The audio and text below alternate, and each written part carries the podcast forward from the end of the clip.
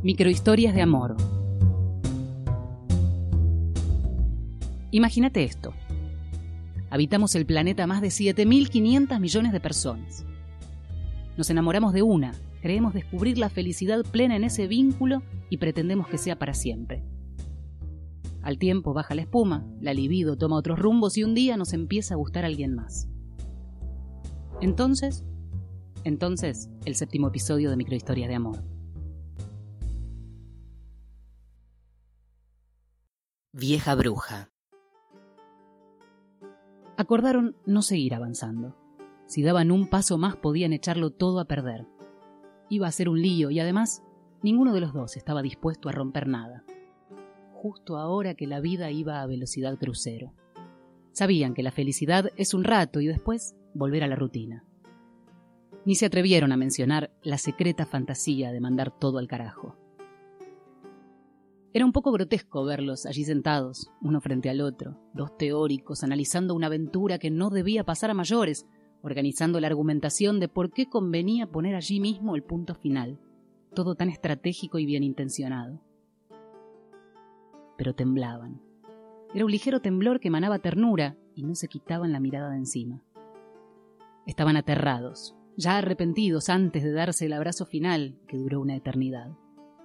La señora observó toda la escena a una distancia algo imprudente, tan acostumbrada a ser invisible para los demás. No había podido evitar detenerse delante de ellos y quedarse mirándolos, un poco incrédula ante tanta estupidez.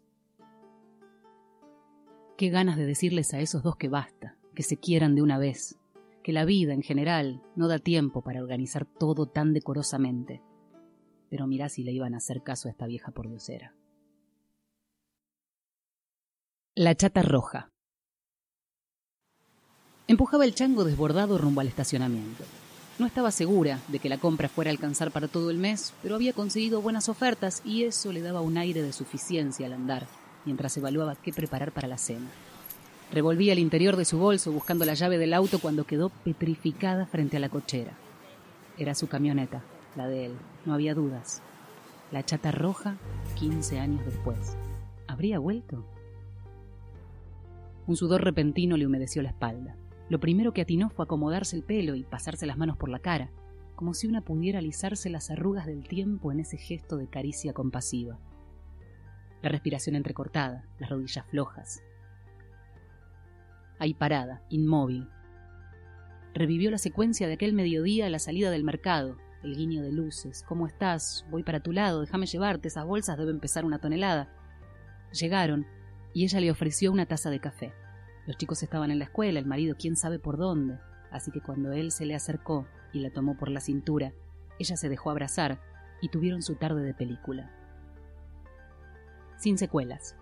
No le dio la valentía para más. Recordaría por siempre aquella escena memorable, descompuesta en llanto sin que nadie entendiera por qué, cada vez que en la tele volvieran a pasar los puentes de Madison.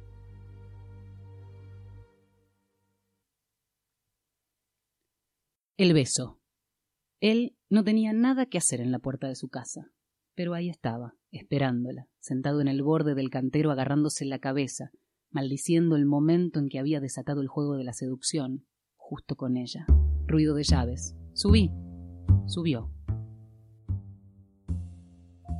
Resultaba extraño habitar ese espacio, sentirse a salvo de la mirada del resto del mundo y a la vez en el sitio más peligroso de su universo, a dos centímetros de la mujer que lo volvía loco. ¿Qué carajo estaba haciendo ahí? Habían acordado no ir a fondo, solo volver a verse, hablar un rato. Ella le había jurado no cruzar el límite, al menos no primero. Y exactamente eso pasó. Se sentaron en el suelo, pegados uno al lado del otro quietos contra la pared. Apenas conversaban. En un momento, él la miró y, no pudo evitarlo, le acarició una mejilla. ¿Para qué? Ella le agarró la cabeza por los lados, recorriéndola con los dedos abiertos desde la nuca, revolviéndole el pelo, mientras abría la boca para darle, ahora sí, un beso carnívoro. Podés suscribirte al podcast en Spotify, iTunes o tu app de podcast preferida y seguir la cuenta de Instagram arroba microhistorias de amor, donde vas a encontrar más relatos y unas fotos increíbles de Daniel Raichik, nuestro reportero del amor. Hicimos este envío, Andy Cookier a cargo de la edición y musicalización y quien les habla en la voz de cada historia. Mi nombre es Valeria San Pedro, nos reencontramos en el próximo episodio.